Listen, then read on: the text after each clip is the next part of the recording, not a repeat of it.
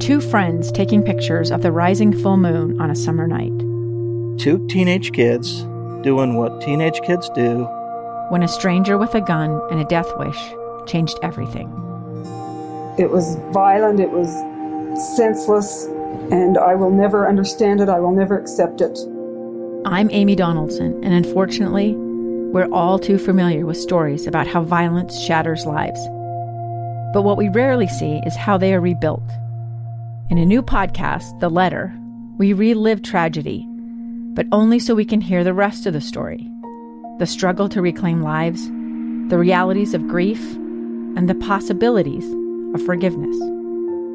I believe in miracles. Sometimes I thought, there are no miracles. Yeah, there are, and this is a big one. Follow the letter at theletterpodcast.com or wherever you get your podcasts.